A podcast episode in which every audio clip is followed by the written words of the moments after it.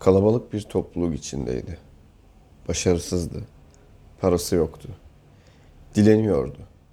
Caminin önündeydi. Büyük bir camiydi bu. Minareleri, kubbeleri, kemerleri ve parmaklıklı pencereleri filan hepsi tamamdı. Özellikle avlusu. Dilenenler için en önemli yer. Bir kenarda duruyordu. Hiçbir hüner göstermediği için ya da acındırıcı bir garipliği olmadığı için ya da kendisini çevreden ayırıp başarısızlığına üzülecek kadar düşünmediği için dilenirken de başarısızdı. Küçük kaplar içinde mısır satmadığı için çocuklarla ve kuşlarla birlikte başkaları adına sevap işleyemezdi. Ayrıca ne kırmızı cübbeli bir müneccime benzeyen ihtiyar gibi tekerlekli ve meşin duvarlı ve öğle tatilinde ön duvarı bir kepenk olup sahibini kapatıveren kulübede yaşıyordu. Ne de şişman kötürüm gibi nazar boncuklarını ve tesbihlerini ve çakmak taşlarını artık satamadığı anda gaz pedalına basıp motosikletli tezgahıyla oradan hemen uzaklaşabilirdi. Sermayesi ve görünür bir sakatlığı yoktu. Belki yoldan geçen birini durdurup hastaneden yeni çıktığını ve hemşerisi inşaat çavuşuna gidecek parası olmadığını söyleyerek köylü taklidi yapabilirdi. Fakat konuşmadığı için bu bakımdan da başarı kazanması oldukça güçtü. Caminin duvarına yaslanmaktan başka ilgi çekici bir eylemde bulunmuyordu. Hatta henüz avucunu açma teşebbüsüne bile geçmemişti. Bununla birlikte güvercinlerin ve mısır kaplarının ve caminin eğimli bir duvar çıkıntısına dizilen cinsel ve dinsel kitapların ve halkı bazı toplumsal kötülüklere karşı uyaran ve ağaç gövdelerine sarılan gazetelerin ve makbuz mukabil iyilik işleri uğraşanların yoğunlaştığı sırada onu sakat sanan başörtülü ve çarşaflı kuru bir kadın bu gönülsüz dilencinin avucunu çevirerek içine biraz para koydu. Belki de o sırada oldukça yüksekte duran güneş yüzünden gözlerini kırpıştırdığı için paraya bakmadı. Belki de gözü caminin iç avlusunda oynayan çocuklara takıldığı için avucunu kapamayı unuttu. Bütün bunlar günün ilk hayırseveri biraz uzaklaştıktan sonra olmuştu. Kadın onun yüzüne bakarken bilerek ya da bilmeyerek hiç oynatmamıştı göz bebeklerini. Bu yüzden ilk müşterisi onu kör sanmıştı. Avucuna düşen başka bir paranın sesiyle kendine gelir gibi oldu. Kendisi gibi elbisesi yırtık, sakalı uzamış bir adam gördü başını kaldırınca. Sonra eski bir halıdan yapılmış torbasını sinirli hareketlerle karıştırarak bozuk para çantasını arayan genç kız çıktı karşısına. Büyük bir para elini ağırlaştırdı. Öteki bütün paraları kapadı.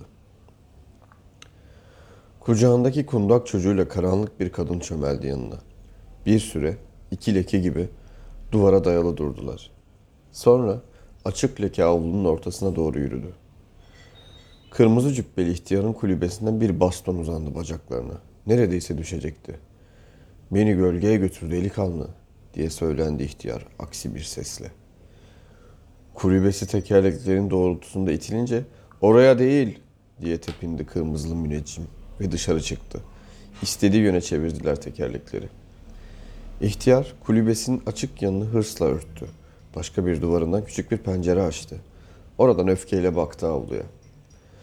Gölgede bıraktığı ihtiyarı, gitti duvara yaslandı ve paralarını seyretti. Sağlam adamsın, utanmıyor musun dilenmeye? Şişman bir adam duruyordu yanı başında. Bir iş verilse çalışmazsın. Şişmanın yerde duran bavuluna baktı. İki eliyle tutup kaldırmaya çalıştı yükü. Başaramadı. Sonra bir hamal gördü uzakta. Becerikli. Onun gibi yaptı. Çömelerek sırtını bavula dayadı. Sapı kavradı. Olmadı.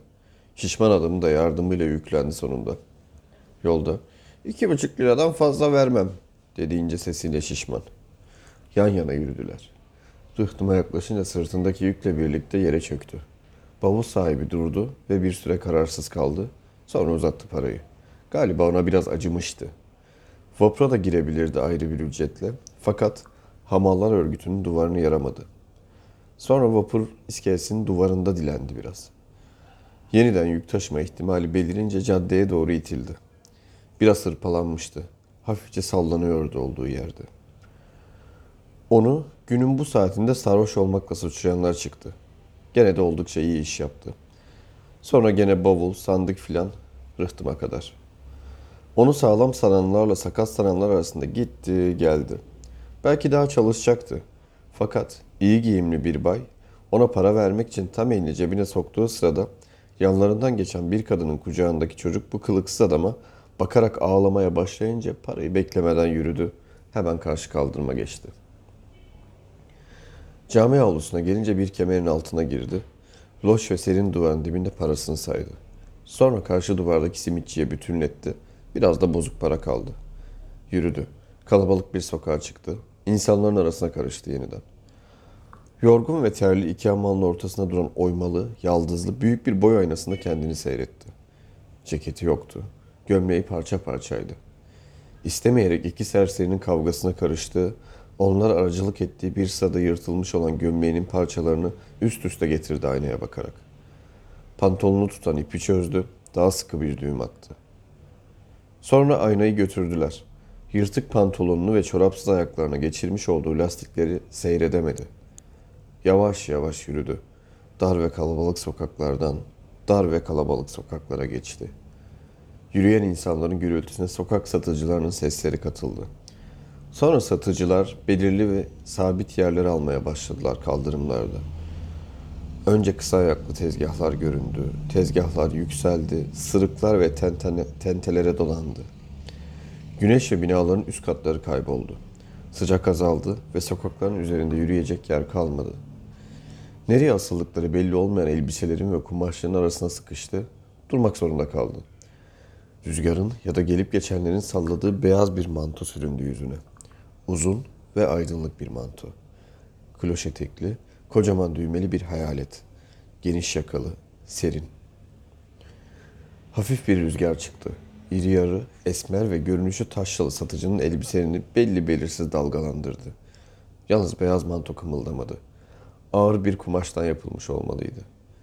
Bir süre durdular mantoyla karşılıklı. Onu seyreden satıcı sessizliği bozdu sonunda. Ne o? Satın mı alacaksın? Karşılık vermedi. Gülümseyerek yere tükürdü satıcı. Yüzünde yarı kurnaz, yarı ilgisiz bir ifade vardı. Önce satıcıya, sonra tekrar mantoya baktı. Elini cebine soktu. Dur bakalım, bir giydirelim hele. Çevresine bakındı satıcı. Oyuna katılacak birilerini aradı. Karşı kaldırımda küçük meyhaneden bir adam izliyordu onları. Dirsek, dirsekleri tezgaha dayalı, elinde birası, gülmeye hazır bekliyordu. Başka ilgilenen yoktu. Manto vücuduna yapıştı. Satıcı hızla çevirdi onu. Etekler dönerek açıldı. Meyhanedeki adam bu kadarını beklemiyordu. Birden gülmek zorunda kaldığı için ağzındaki bütün birayı ileri püskürttü. Satıcı kendine geldi. Kadın mantosu bu hemşerim. Sana olmaz. Mantoyu aceleyle çıkarmak istedi müşterinin üstünden. Satıcının elini yavaşça mantolunun içinde telaşla pantolonun cebine aradı. Çok pahalı. Sen alamazsın dedi satıcı son bir çabayla. 150 lira. Kadın mantosu. Deli misin sen? Satıcıyı dinlemiyordu. Bütün parasını uzattı bir top halinde. Satıcı yığını açtı istemeden. Önce içindeki bozuk paraları ayırdı. Sonra kağıt paraları saydı. 45 lira dedi sevinçle. Dünyada olmaz. Çıkar mantoyu. Çıkarmadı. 125 lira maliyeti var diye tepindi satıcı. İlgilenmiyordu satıcıyla. Eteklerinin nereye kadar indiğine bakıyordu. Ayak bileklerine geliyordu neredeyse. Gülünç olursun diye diretti satıcı. 100 liraya verdik diyelim. Nerede para? Meyhanedeki adam kendine gelmişti. Göğsündeki sancı geçmişti. Fakat gülmek de gittikçe zorlaşıyordu. Bununla birlikte satıcıyı tuttuğunu belirten gözlerle izliyordu olayı. Satıcının neşesi kaçmıştı. Sadece durdurulması güç inadı kalmıştı ortada. 30 lira daha ver öyleyse dedi. Başına geleceklere de karışmam. Beyaz mantosuyla topuklarının çevresinde döndü. İlk defa gülümsedi çevresine bakarak. Sonra sanki bir daha hiç gülümsemeyecekmiş gibi mahzunlaştı birden. Meyhanedeki müşteri olaya sırtını çevirdi. Satıcı yalnız kalmıştı. Allah belanı versin dedi. Al şu pis bozukluklarını da. Mantonun cebindeki eli çıkardı dışarı ve madeni paraları bir bir içine koydu. Şimdi artık inanmazsın ama bu sabah ihtiyar bir kadın getirmişti. Vallahi tam 35 lira verdim bu mantoya. Kadın eşyası bu. Kolay satılmaz ki. Beyaz mantosuyla kalabalığa karıştı. Tentelerin bittiği yerde gökyüzüne baktı. Yerdeki bir su birikintisinden güneşle birlikte yansıdı. Sonra su birikintisi kalabalıklaştı. Lekesiz gün görüntüsünü irili ufaklı gölgeler çevirdi. Mantosunu seyretmek için eğilince henüz şaşkınlığı geçmemiş ve onu nasıl karşılamak gerektiğini bilmeyen topluluğu gördü suyun içinde. Mantosunun eteklerini kirletmemek için su birikintisinin çevresinden dolaştı. Onu doğrudan doğruya izlemek isteyenler suyu geçmeye çalışırken ıslanarak yarı yolda kaldılar. Arkasına bakmıyordu. Adımlarını sıklaştırdı. Konuşulmuyordu fakat ne de olsa topluluğa katılanlar gittikçe arttığı için hafif bir uğultu geliyordu peşinden. Yüksek duvarlarla çevrili küçük bir cami avlusunu geçtiler. Meydandaki kahvenin gölgesinde serinlemek için kalanlar olduysa da çaylarını çoktan bitirerek ne yapacağını bilmeyenler onların yerini aldı. Çok kalabalık sayılmazlardı. Gene de avlunun kemerli kapısını geçerken hafif bir itişme oldu. Sonra karşılarına çıkan beklenmedik birkaç basamaktan inilirken yaşlıca bir adam iki çocuğun üstüne düştü. Küçük bir karışıklık çıktı. Bazıları da duvarlardaki işçi arayan yüzlerce ilana kapıldı bir süre. Kısa bir dönüp duraklama dönemi geçirildi. İki duvar arasında sıkışmış basamaklardan kurtularak genişledikleri zaman biraz ferahladılar doğrusu. Fakat mantolu adamı bulamadılar. Gitmişti. Bazı küçük tartışmalar çıktı. İş arayanlara ve henüz düştüğü basamaktan kalkma fırsatını bulamayan ihtiyara çatıldı. Bir sonuç anlamadığı için kalabalık dağıldı. Yakıcı bir güneş vardı. Adımlarını yavaşlattığı halde alnından kayan ter damlaları sakalını ıslatıyordu. Büyük bir köprünün üstünde parmaklıklara yaslanarak bir tarak satıcının gölgesine sığındı. Mantosuyla, sakalıyla ve gelip geçenlerin üzerinden aşan bakışlarıyla satıcıya yararı dokundu. İşsiz güçsüz takımından onu seyretmek için duranlar oldu. Ağır yük taşıyanlar tam orada dinlenmeye uygun buldular. Birkaç da tarak satıldı bu arada. Hareketsiz, ifadesiz, öylece durduğu için önce yanına yaklaşamadılar. En çok konuşulan yabancı dilden bildikleri birkaç kelimeyi onun üstüne deneyenler çıktı. Bu adam turist değil, dedi birisi. Kendini yutturmaya çalışıyor. Bir başkası da yabancı dilden bir küfürle yokladı onu. Karşılık anlamadı. Cebinden Amerikan sigaraları görünen bir tombalacı, ''Yok ya, bu herif İngiliz.'' dedi. O dilden de küfür edildi. Sonra ona dokundular, mantosunun eteklerini çekiştirdiler, canlı olduğu anlaşıldı. Yürüdü, oradan uzaklaştı. Köprü uzundu. Başka satıcıların yanında dikildi bir süre. Hatta bir tanesi filtreli sigaralar satan kasketli bir genç kendi yerine bıraktı onu çişe giderken. O kısa süre içinde 5 paket sigara, 3 kibrit satıldı. Satıcı dönünce de birer filtreli sigara yaktılar kendi tezgahlarından. Parmaklıklara dayanıp balık tutanları seyrettiler konuşmadan. Mantosunun üstteki düğmesini çözdü. Gene de serinleyemedi. Alnına biriken terleri mantosunu geniş yakasıyla sildi. Köprünün ucuna çevirdi gözlerini. Karanlık sokaklar vardı orada. Mantosunu ilikledi. Eliyle belirsiz bir hareket yaptı satıcıya ve ayrıldı oradan.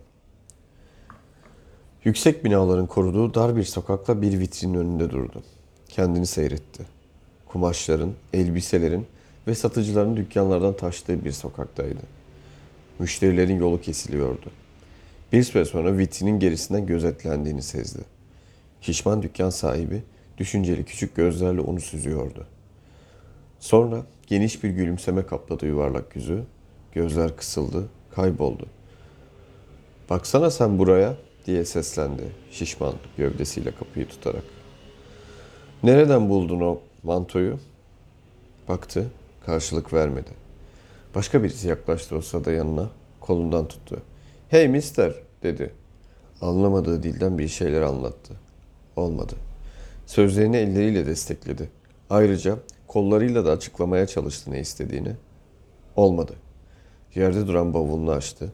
Saydam kağıtları sarılı gömlekler çıkardı içinden ve mantolu adamın eline tutuşturdu. Parmağını mantonun büyük düğmelerinden birine dayadı. Sen turist dedi.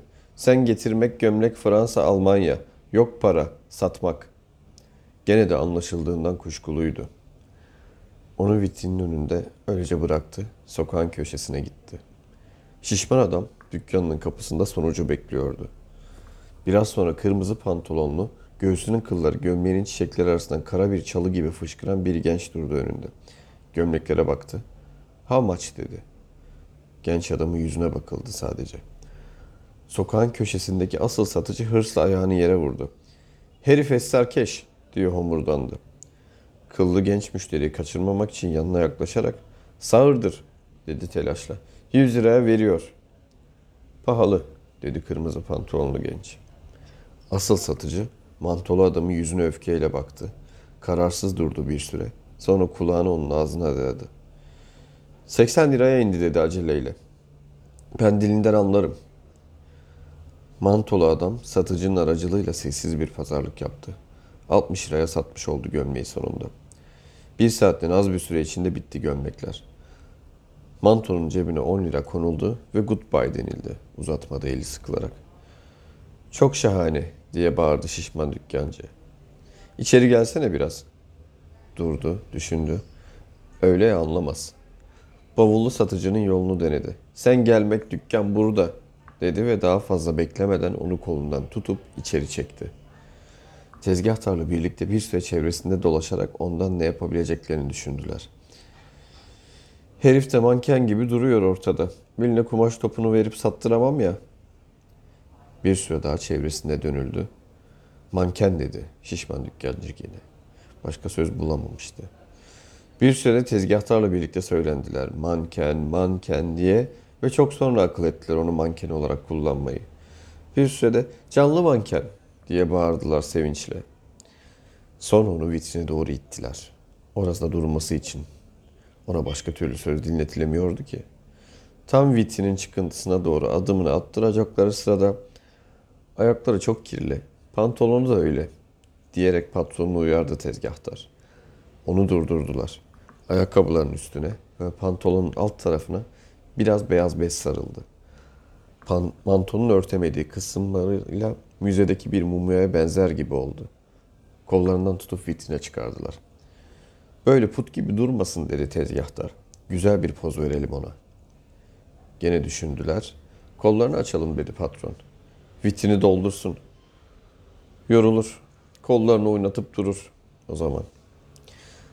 Naylon iplerle tavana kasmaya karar ver, asmaya karar verdiler sonunda kolları.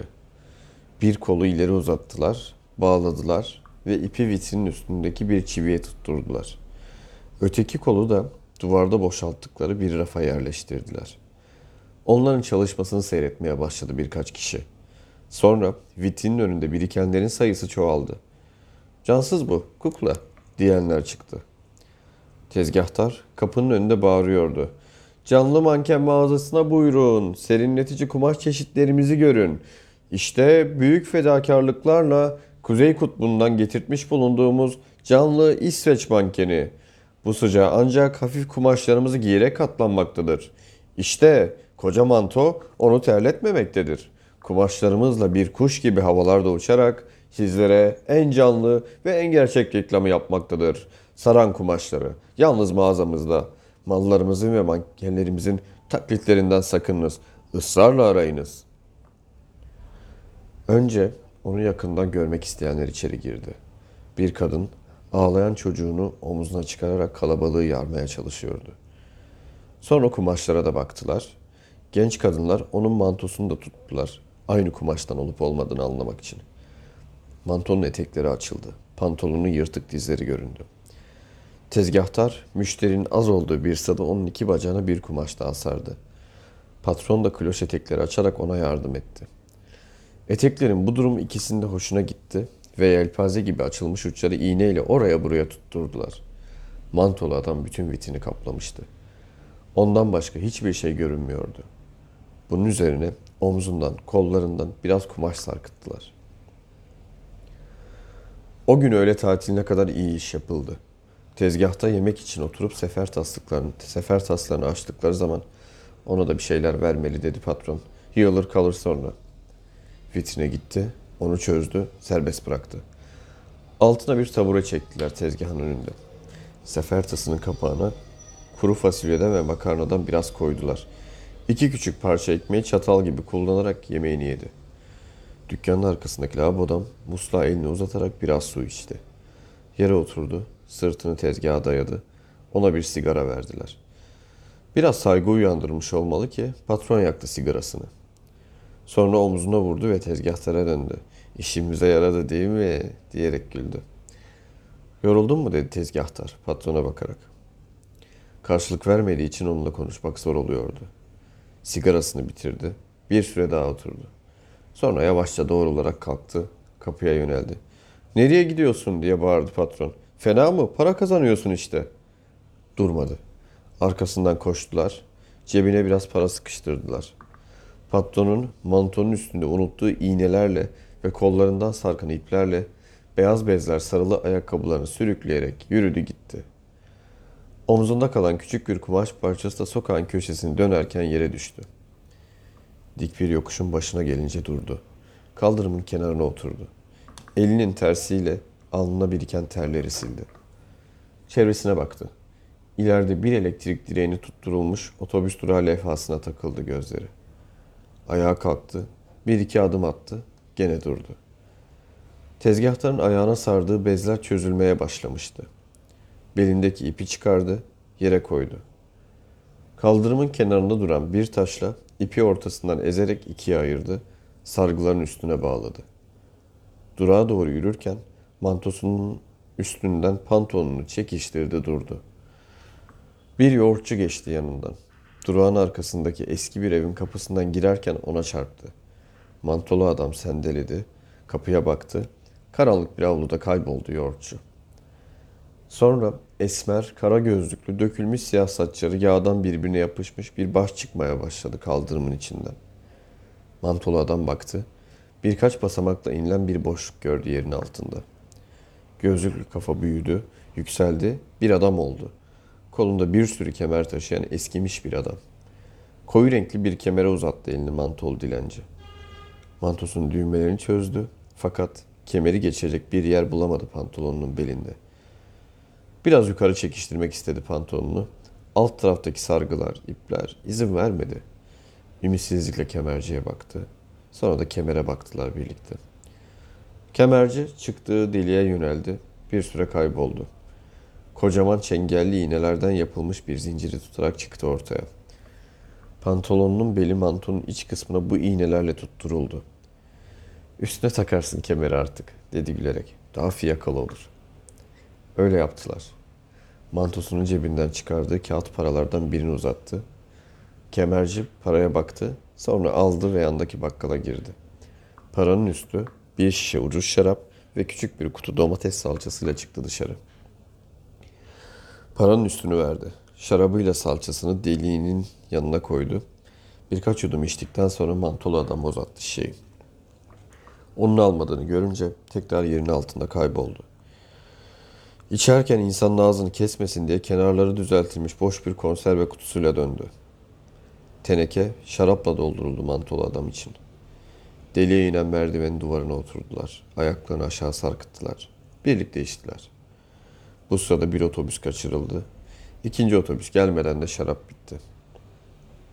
Otobüse birlikte bindiler. Paraları kemerci verdi ve yokuşun üst başında mantolu adamdan iki durak önce indi. Arka sahanlıkta yalnız kalınca ileri yürüdü. Şoförün yanına varmak üzereyken bir fren sırasında ön koltuklardan birine oturdu istemeden. Karşı sırada oturan bir adam gülümsüyordu. Önce aldırmadı gülümseyen adama. Fakat gülümseme bitmedi. Telaşlandı, kemerini düzeltti. Gülümseme bir türlü durmuyordu. Yakasına, eteklerine, sargıların üzerindeki iplere baktı. Hayır, çözülmemişti. Uygunsuz bir durum yoktu kılığının. Biraz ferahladı. Gülümseyen adama tatlı gözlerle baktı. Kendisine bakılmadan gülümsendiğini anladı sonunda. Cebindeki küçük bir radyonun ince bir telle sol kulağına taşıdığı ve otobüste kendisinden başka kimsenin bilmediği bir müziğe gülümsüyordu adam. Geniş bir meydanda otobüsten indi. Küçük bir boyacı sandığını koydu yanına. Tozunu alalım mı abi? dedi. Ayağını özenle koydu sandığın üstüne. Sargıların arasındaki kirler beyaz bir fırçayla özenilerek temizlendi. Sonra güvercinler için mısır aldı. Kollarını iki yana açarak serpti kuşlara. Parkın girişindeki duvarın üstünde oturan kasketli bir genç yanındakine put gibi olmuş şuna bak dedi. Çarmıh diye düzeltti öteki. Güldüler sonra. Parkın kapısında 32 dişe keman çaldıran bir şişe gazoz içti. Gölgedeki banklardan birine oturdu. Bir ihtiyarın dişleri olmadığı için pek anlaşılmayan dertlerini dinledi. Derli toplu insanlar dinlenmek için başka yerlere gittiklerinden kimseye garip görünmedi kılığı, kimsenin gözüne çarpmadı. Sonunda ihtiyarın isteği üzerine onu durağa götürdü koluna girerek. Parktan çıkarken gene peşine takıldılar. Önce çocuklar. Durağa oldukça kalabalık geldiler. Allah belasını versin bu pis yabancıların dedi birisi. Gömleğini pantolonun üstüne çıkarmış, bütün yüzü bıyık içinde kara bir adamdı bunu söyleyen. Bedava yaşıyorlar bu ülkede. Arabasının kapısına dayanmış, müşteri beklerken yağlı, kıymalı bir şeyler yiyen şoför de bu düşünceye hak verdi. Paramızın değeri de bu yüzden düşüyor abi. İhtiyar mantolu adamın koluna çekti, kolunu çekti. Beni karşıya geçirin dedi. Bir taksi geçerken onlara hafifçe dokundu durdukları halde. Dönüp baktılar. Ne bakıyorsun? Dedi pencereden uzanan kafa. Geri çekildiler. Onları izleyen kalabalığa çarptılar. İhtiyar mantoyu çekiştirip duruyordu. Hızla geçen arabalar yüzünden bir türlü ulaşamadılar karşıya. Bir iki at- atılıştan sonra kaldırımın kenarına sığındılar. Hepsi de esrarkeş bunların. Ezersin sonra başına bela. Şoförlü bıyıklı birer sigara yaktılar. Adama bak dedi bir kadın kocasına. Baktılar. Çocuklar kağıttan kuyruk takmışlar arkasına. Güldüler. Çocuklarla arabaların arasına sıkışıp kalmıştı. İhtiyar adamı bulamadı. Kalabalık arttı. Ayakları sargı içinde cüzdanlı olmasın. İtişerek çekildiler. Hiçbir şeyden korkmayan çocuklar, yani çocukların hepsi eleklerini tutarak çevirdiler onu. Karnına çengelli iğneler takmış, kollarına ipler bağlı. Sakın tımarhaneden kaçmış olmasın. Deli bu. Mantonun üstüne taktığı kemere bakın. Manto mu? Kadın mı? Ne kadını? Kafadan manyak. Polis çağırın. Her kafadan bir ses çıkıyordu. Gözlerden kurtulmak için başını kaldırdı. İleride köprünün üstünde bir adam onun filmini çekiyordu. Abi bunlar film çeviriyorlar. Bütün gözler köprüye çevrildi. Bu kısa süreden yararlandı, sırtını köprüye döndü, adımlarını hızlandırdı. Sonra koşmaya başladı. Uzaktan hızla geçen bir trene doğru koştu. Bir duvarken, duvardan atlarken düştü. Bir tel örgü elini kanattı. Demir yoluna ulaştı sonunda. Hat boyunca ilerledi.